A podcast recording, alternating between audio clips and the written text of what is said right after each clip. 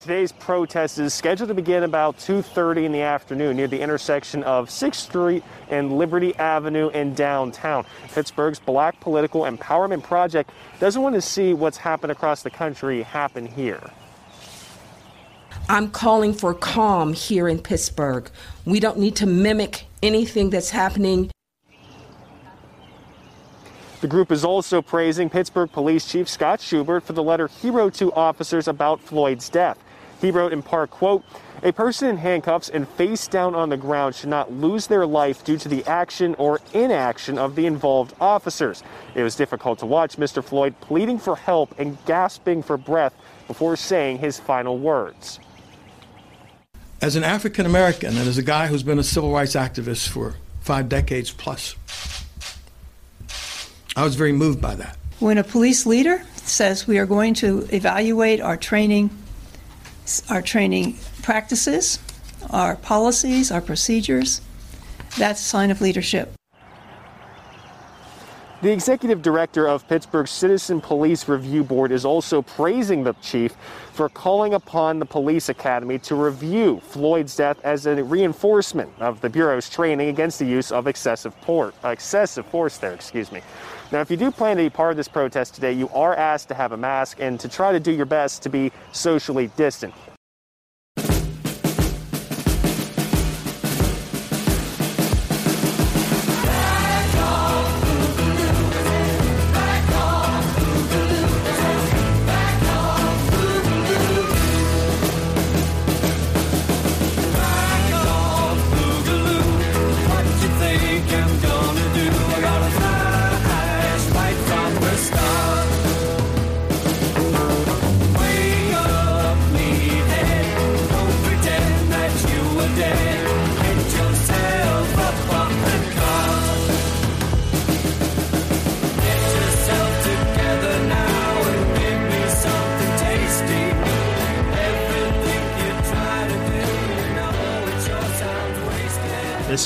Joseph L. Flatley, and you are listening to the Failed State Update recorded Sunday, May 31st. The uh, previous week, and especially the previous two days, have seen a, an amazing amount of insurrectionary activity across the country in response to the George Floyd murder, but also in response to the massive amount of police violence over the last 30 years and counting.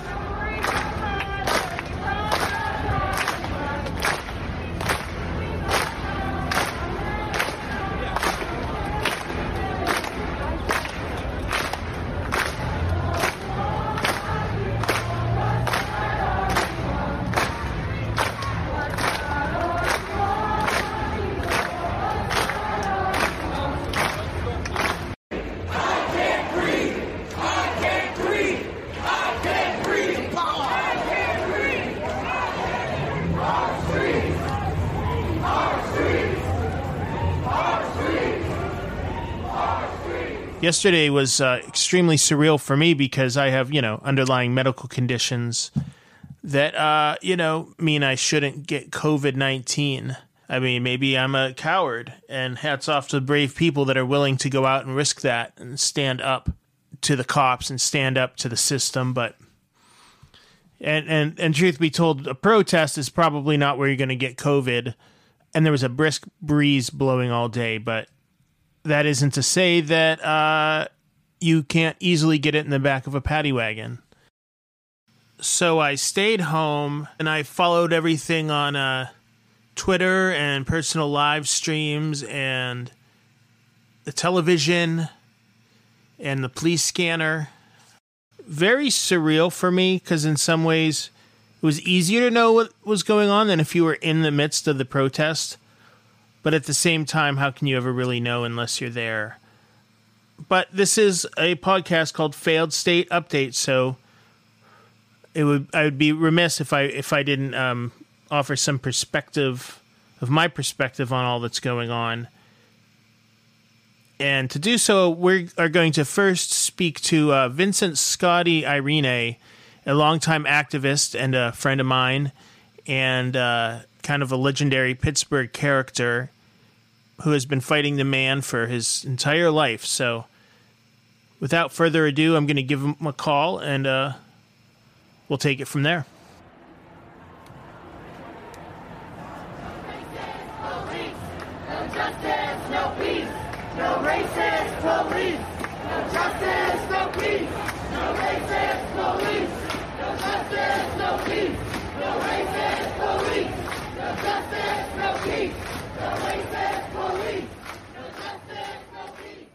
So, any rate, I just wanted to talk to you about yesterday because it's easier to talk to somebody than to just record a monologue.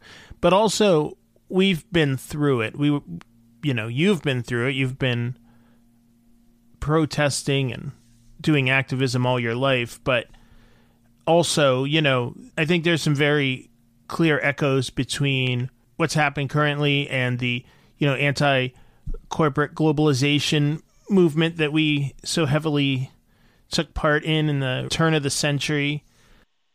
Well, I'll tell you, yesterday was like nothing I've ever experienced because everybody was in a really good mood and and they really felt like there was a real unity there and and then just in typical fashion as this has happened over and over again it's at the very end that the thugs take advantage of the situation. Mm-hmm.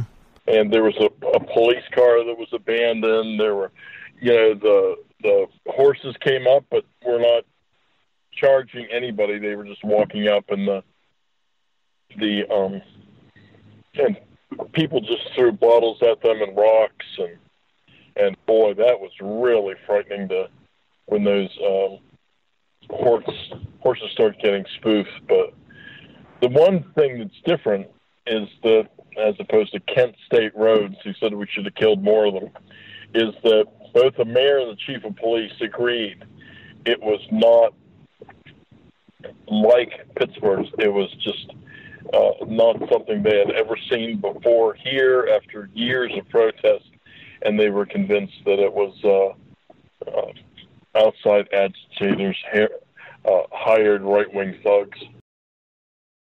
I'm just so angry at the fact that some segment hijacked this and then took some of the youth and brought them into the mix. An angry Pittsburgh police chief lashing out tonight at protesters who turned violent and set fire to police cars, assaulted journalists and other protesters, and looted businesses.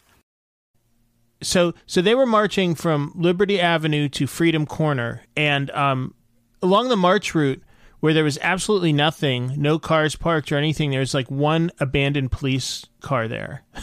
Which, yep. Have you ever seen anything like that? never. The police, if you look uh, at their cars in a funny way, you, you would get billy clubs. I mean, they're very protective of their vehicles, especially during a demonstration.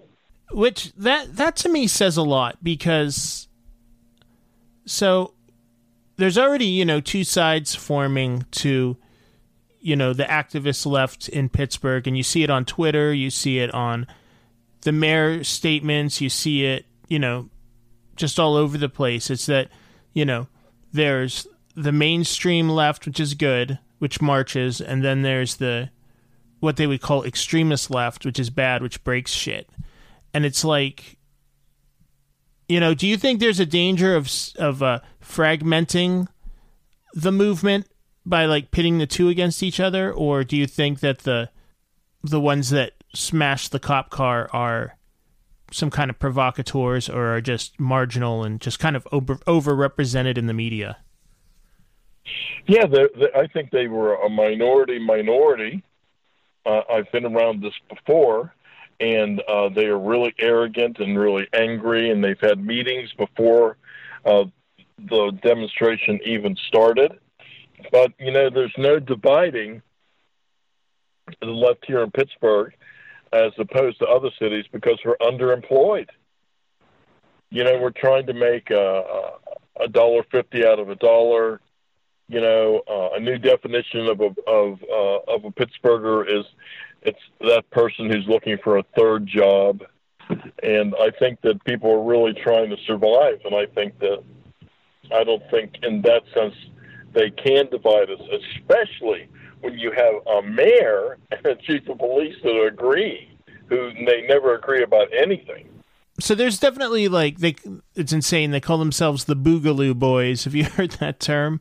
It's like it's like right wing extremists that they claim that they're going to all these different protests and and agitating to uh, you know turn them violent and you know every you know and that seems to be like the prevailing theory is that was who was responsible um, but it's absolutely possible and knowing the history of this country it's possible but it's not necessary. I, I think it's as easy as parking one police car in one spot you know with in a really heated envir- tense environment like that that can set this whole thing off you know at the police's if the police wanted to do that. But I still think it's a, a concerted effort uh, um, because it looks like, at least what we're able to tell through videos, is that the third uh, police car was actually blown up. and the one thing I know about Pittsburghers and technology is that none of us could have done that.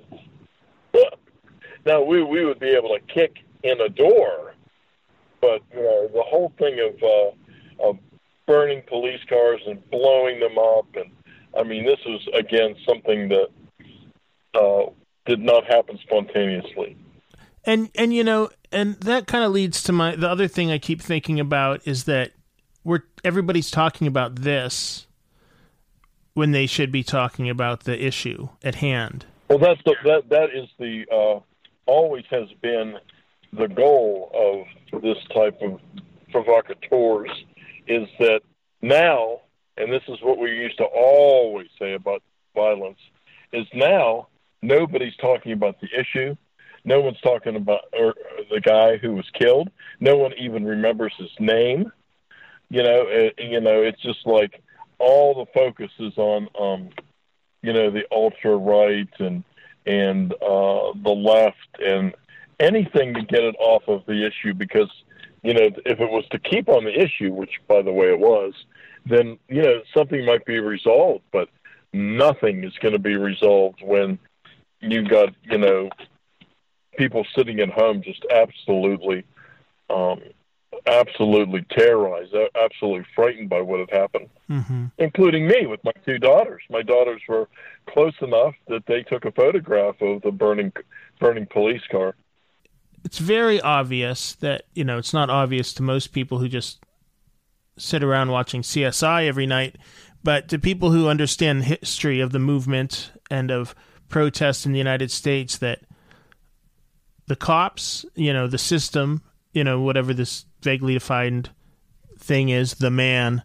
and right wing thugs are all on the same team, whether they acknowledge it or even are always aware of it. Um, they're on the same team. So it seems to me that it's incumbent upon the left to uh, this is a poor choice of words maybe, but police the um you know like the more extreme elements, more extreme individuals. Like what do you what do you think should have happened yesterday when people started wailing on that police car? Well, that's a, that that isn't exactly that's an exactly good word. In other words, there, what we call during demonstrations, there were no marshals. Mm-hmm. At any demonstration I've been to, there's always been marshals, and the marshals meet uh, beforehand. They have nonviolent training, you know, talking about how to rela- react to the police, how to react to violence, and then if something like the car thing happens, the uh, the marshals go in and actually block the uh, the protesters from doing stuff like that and there was none of that. Mm-hmm. It was a free for all, and you know, a lot of times, and I, I know this is sounds a little paranoid, but a lot of times there was just no police around at all. So there there was no one to stop. I mean, a policeman could move pretty fast in terms of stopping somebody from caving in a car with their boot. I mean, maybe that's really what's going on here. Is you know, it's a young movement in Pittsburgh. I didn't know any of the people that were there. Um, you know, I of course wasn't there, but these live streams are amazing. People just have nothing better to do than turn on their iPhone and walk around like all day. So you can watch one of these things for like two hours and get this like really amazing perspective that you wouldn't have if you were in the thick of it and, you know, your mind was, you know, you're full of adrenaline, your mind's going a hundred places. And, but these, you know, there were people there who were leading the march. You know, they, they had megaphones, but they were young and you know and they you know i you know i saw a couple instances of people trying to you know to handle the the um the vandalism but you know they just looked overwhelmed and the looting did you see the looting um in market square? Yeah again that would have been stopped. We're switching generations. We're moving from uh, the baby boomers and the people that came after that who were protesters. And again, I've been in demonstrations, and they would, and I've seen them stop these things, especially in the globalization movement. And uh, but again, there was just there was no policing by the police, and there was no there was no movement marshals. Yeah, and you know we know people like this um, that where you know go to every you know that wear all all black and and take uh, tire irons to protests and you know they're just sitting around. They've probably been sitting around since the anti-war protests in 2004 waiting for a you know a chance to break some windows. So it's not surprising but it's also there's nothing this isn't a revolutionary movement. Yeah i think that it i think that it goes beyond that. I don't think that the black bloc was sitting around waiting for an opportunity to act. I think they got jobs, they had babies, they're unemployed, and I, I think these people were, at least according to what I'm hearing from different movement people and the news and the alternative media, these people were flown in to Pittsburgh to cause trouble. And uh, the, you know, when somebody uh, knows what what they are going to do to evoke a reaction way before they even get to Pittsburgh, then you know we would have to be real savvy to stop it. I don't obviously know any instance of that uh, specifically, but you know I've definitely spoken to people or seen people with live feeds who are like traveling from city to city documenting these protests just like we used to you know um, so you know the fact that somebody and we've met people like that at past protests. So while people maybe who are not super familiar with this stuff, um, it might be kind of sound far fetched. I mean that that's what happens. They call it uh, protest hopping or something like that. Yep, yep, like concert hopping. Yeah, yeah, yeah, protest hopping. And but in this situation, we've known people in the past in the globalization movement who, even though they would be like alternative uh, media people like Gretchen, that she would have physically gone in there and stopped them. Sure. And uh, again, there was none of that preparation. So one plain square slice, right? One cheese. Is this a you say cherry red? You need right? Yes. I'm still out of Cherokee red. You want a cheer one? Yes. See, you, you get to be on national radio and it wouldn't be an interview with Vince Eirene if you weren't. we're ordering, ordering pizza.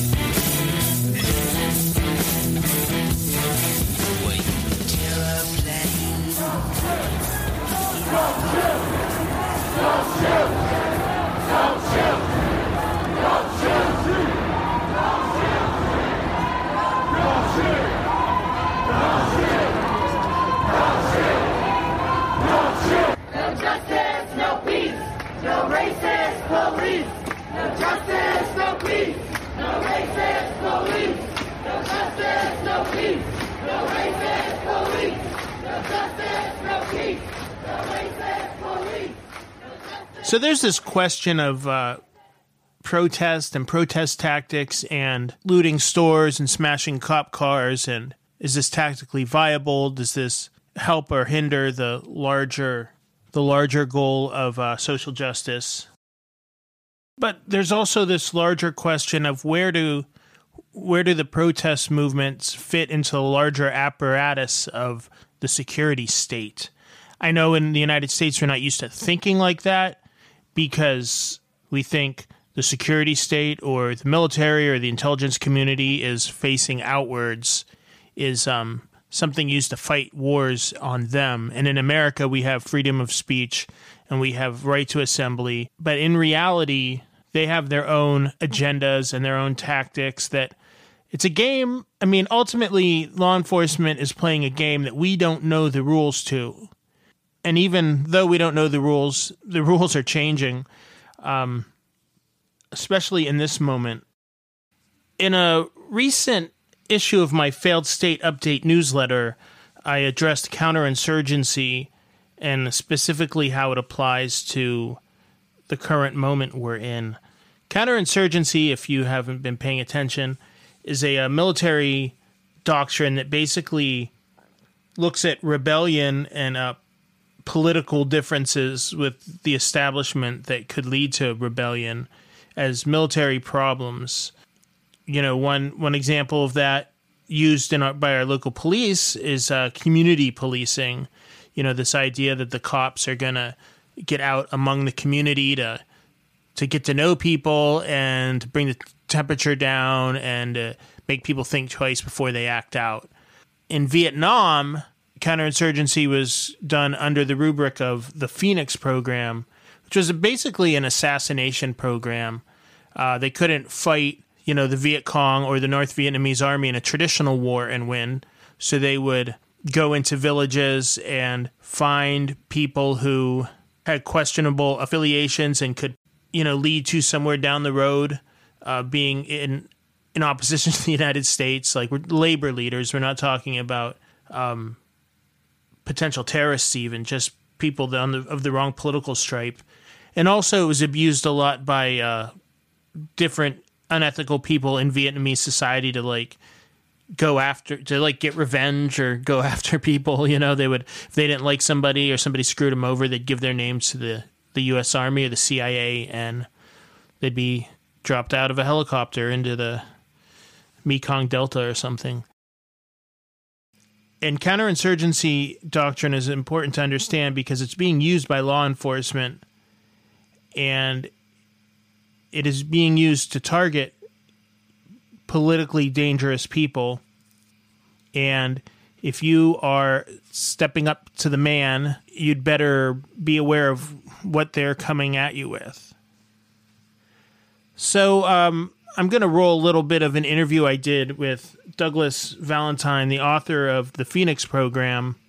This interview was actually recorded in 2017. I think it was November 2017.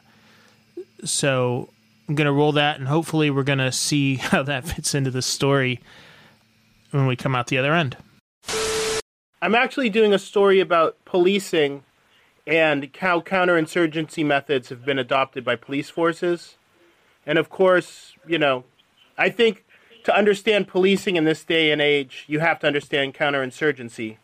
The, the militarization of the police forces is, is, a, is a natural byproduct mm-hmm. of the Amer- of America policing the world and globalization, where where the two things now like private and public are merging, you know, and and and the military and the police are merging. All these things happen through the coordination and the bureaucratization and technology that brings them all together.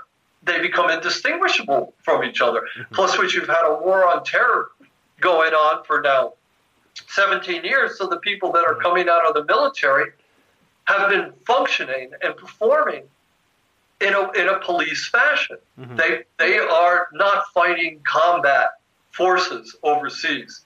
They are policing Iraq. They are policing Afghanistan. They are they are doing the same kinds of thing that Pinkertons did. Yeah. You know, they're targeting individual leaders of resistance movements, nationalist resistance movements. They're learning how to do that. When they come home, they bring that sensibility with them. Mm-hmm. Both the, the, the military people who, you know, the, the enlisted people who become the foot soldiers in the police forces, you know, they, they, they no longer distinguish kicking in a door in Afghanistan or Iraq from kicking in a door in Harlem or Chicago. Yeah. St. Louis or any other place. They're they're used to sitting behind a computer and studying files to, to learn what to do.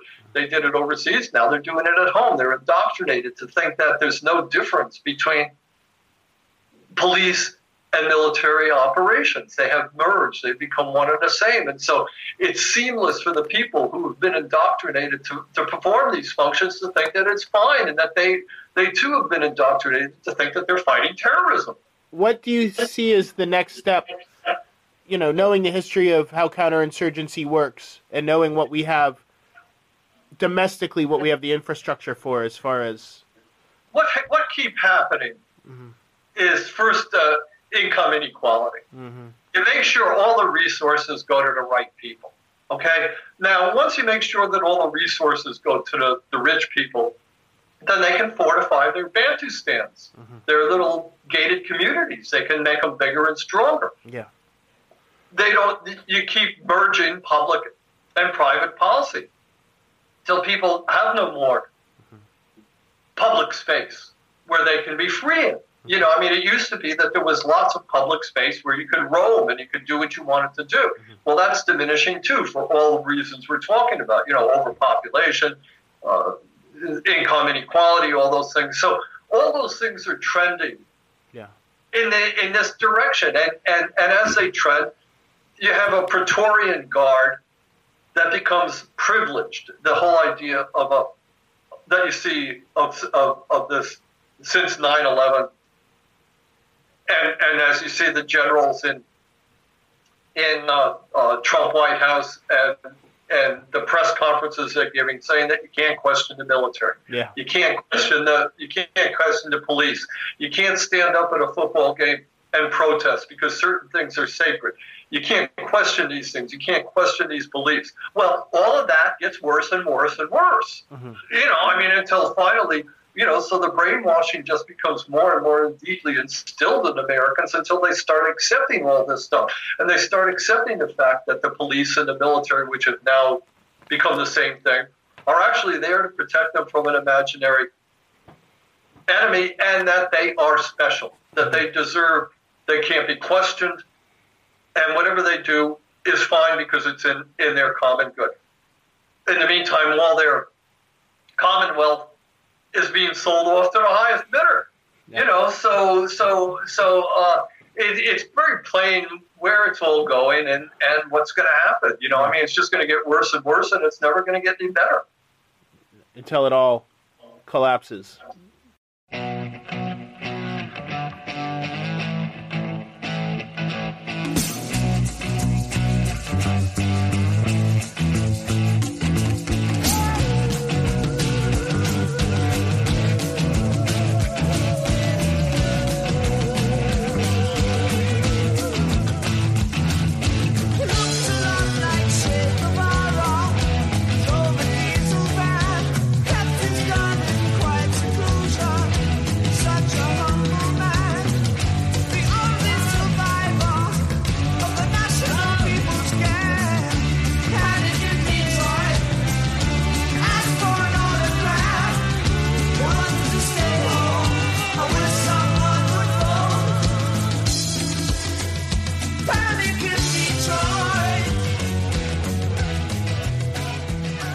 The whole point of what I'm trying to say here is that um, that the counterinsurgency doctrine of social networks and spying on people and paid informants and uh, crooked cop shit like starting riots in the middle of protests is coming and is here to an extent and will keep coming to an extent. I'm just looking at a tweet right now from Donald Trump saying the United States of America will be designating Antifa as a terrorist organization. Now, whether or not he can do that, I mean, it's questionable. And, you know, this is crazy Trump talk. But the, the important thing is that It's that all the people who are protesting, you know, the racism in this society and the militarized racism, the systemic racism, they're going to be labeled terrorists and they're going to be treated the way that, you know, the ghetto already is treated, just the same as people are in Afghanistan and Iraq and people were in Vietnam. So this is a political war and you know, it's important that we realize that that is what it is. Are you guys with the Antifa? No, we're not with anybody. Do you know any Antifa? Oh, I smell weed. Where do you guys live down here? Steubenville, Ohio. Yeah. What are you here for? I don't. See what's going on. Yeah, see Just what's seeing going on. really. Now, who are these people up here? Like, there's I don't know. They're a bunch of retards in the thing. I know, right? They're a bunch of fucking idiots.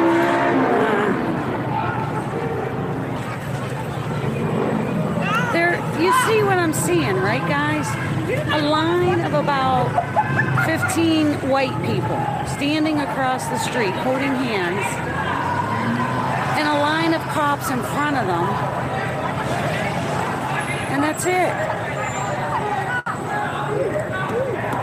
You trying to get in here? I'll tell you what, that was intimidating seeing those cops standing there. Oh, like I that. know. That's what I said when you walked up on him. Uh, we got Antifa coming here now. Check hotel roster. Soros put them in hotels until showtime. Follow the helicopter. I don't hear the helicopter anymore. No. Now, a protest, something big and uncontrolled like that, there's a lot of room for rumors. There's a lot of room for conspiracy theories. People are trying on the ground, moving fast, trying to figure out what's going on, not always seeing things clearly. But, you know, the overlap of the like fringe weirdness and the protest movement that I'm seeing in the last few days is really nutso. Um, there's a question of was the riot in Pittsburgh started by a a right wing provocateur or a a numbskull left wing guy? Did the cops leave their cop car around to, to ignite the riot? And those are all valid questions, and we might not know the answers to them, but we definitely will learn something by examining those questions. You know, there were numerous live feeds of people. There's actually a QAnon woman who I contacted for an interview, which, you know, probably better off if she, I don't interview her, because, I mean, she was w- walking around looking for um, for evidence of saboteurs and you know democratic chicanery behind the protest. I guess the I guess the alt right and QAnon idea is that riots start because the elite want them to start so they can so they can take charge, so they can use the chaos to take charge. All over Twitter, every every protest, people have been sharing tweets saying that that somebody, some mysterious they, is putting pallets full of bricks all over the, like on the side of the road along the, the path of the march, which no one's ever seen one.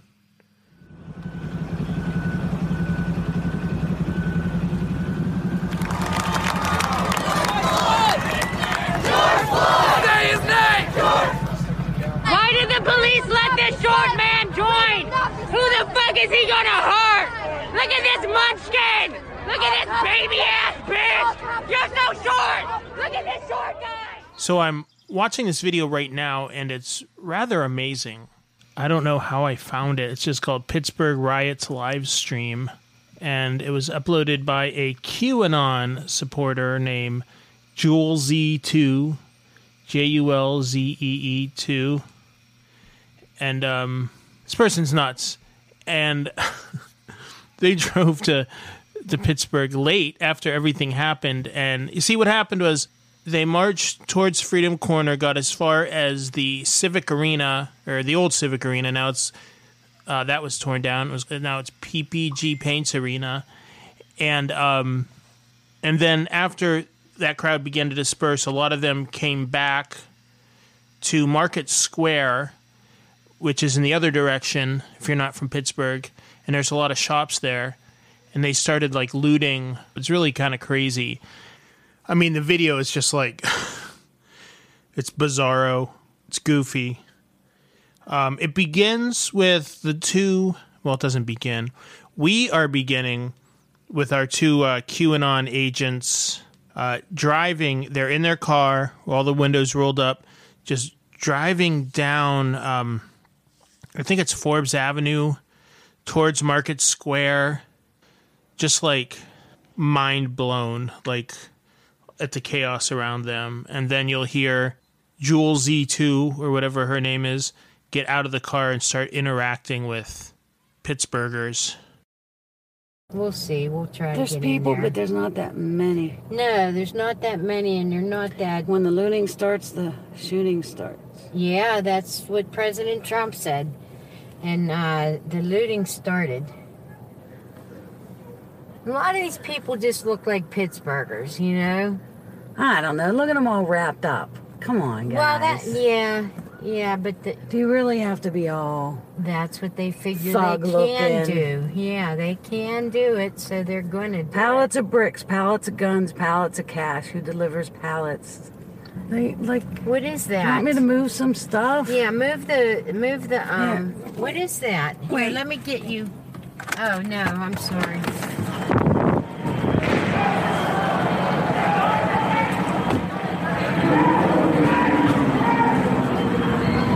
This is like dirt. The planters. Uh, can you get through that?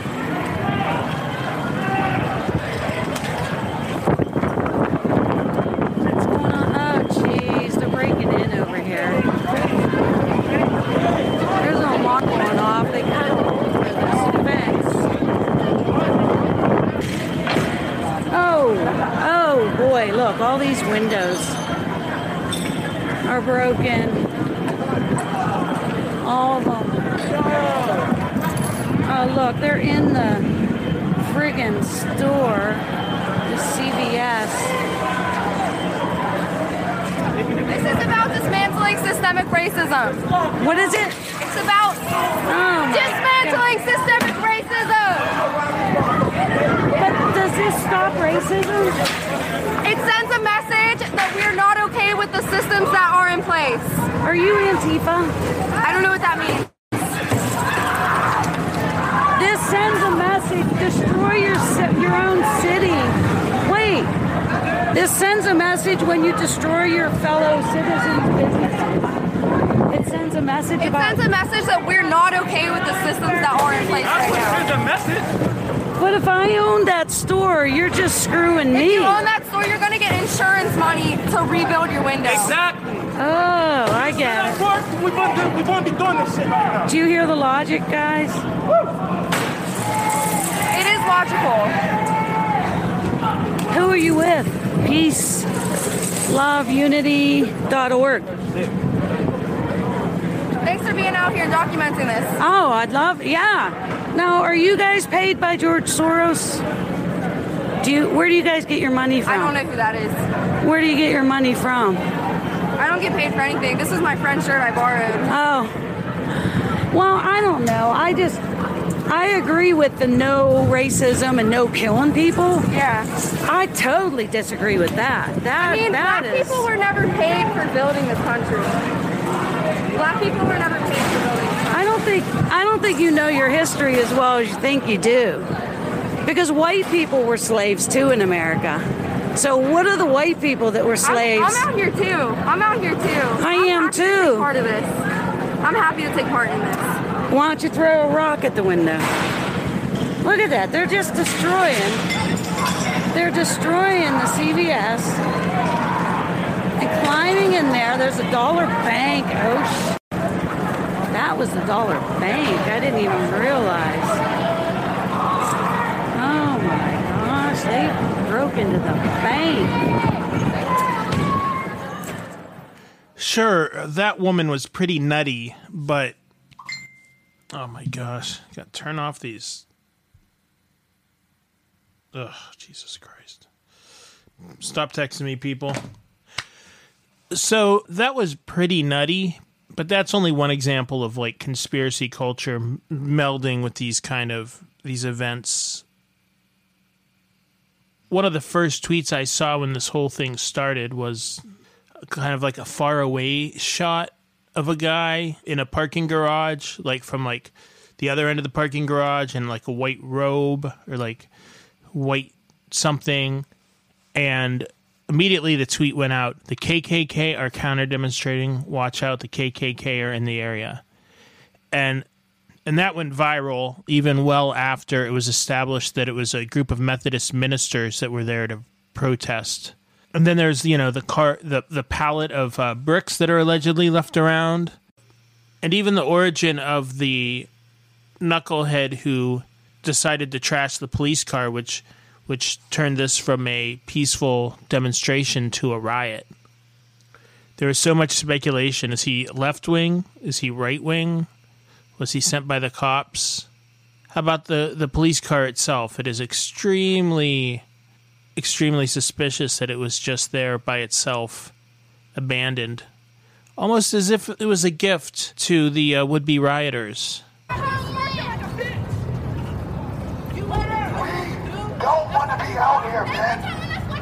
Man. We don't. We don't. Like big facts. We don't want to be in the streets, destroying fucking buildings. But y'all don't hear us. Y'all don't hear us. And Fact of the matter is, things are a lot worse off in a lot of other cities in the country. This probably isn't the most exciting story when you're looking at what's happening in Minneapolis and Los Angeles and New York. But I just wanted to take this opportunity to kind of look at a couple facets of it and see what we could learn about the larger protest movement and the difficulties it's going to face as we continue our inexorable national decline.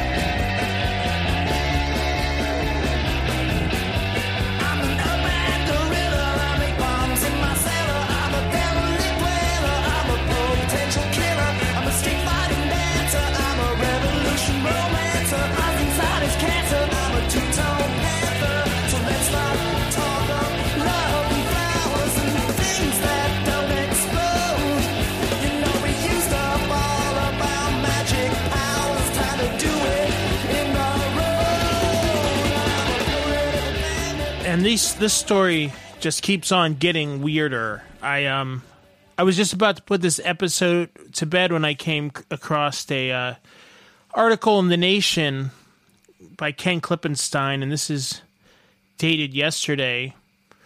The U.S. military is monitoring protests in at least seven states, according to Defense Department documents obtained exclusively by the Nation. A situation report details protester actions and National Guard reaction force capabilities in six cities Denver, Memphis, Phoenix, Louisville, New York City, and Columbus. This is in addition to other reports like uh, a predator drone is circling Minneapolis as we speak. The following quote from a, a National Guardsman to the nation's Ken Klippenstein really spells out what the problem is here. We're a combat unit not trained for riot control or safely handling civilians in this context.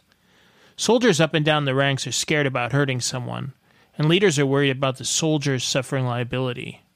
My colleagues are people of common sense and common decency.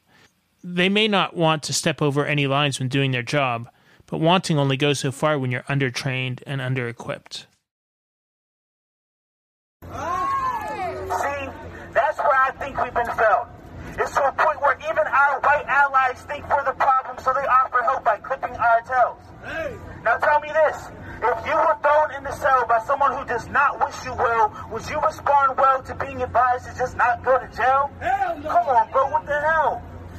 It's, if you're not racist, The protests in Pittsburgh continued today, May 31st, Sunday, for the second day, and there's something planned for tomorrow. So the struggle for justice uh, endures no matter how weird it gets.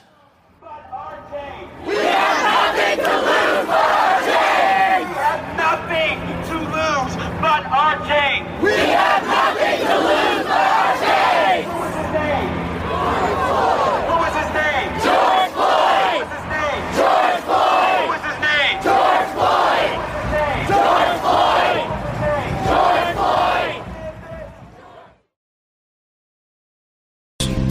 Breaking now, police say this is one of the men who helped turn Pittsburgh's George Floyd protest into violence. This is 20 year old Brian Bartels, and police are still looking for him. Police say he broke out the windows of a Pittsburgh police car last night without the approval or support of protesters.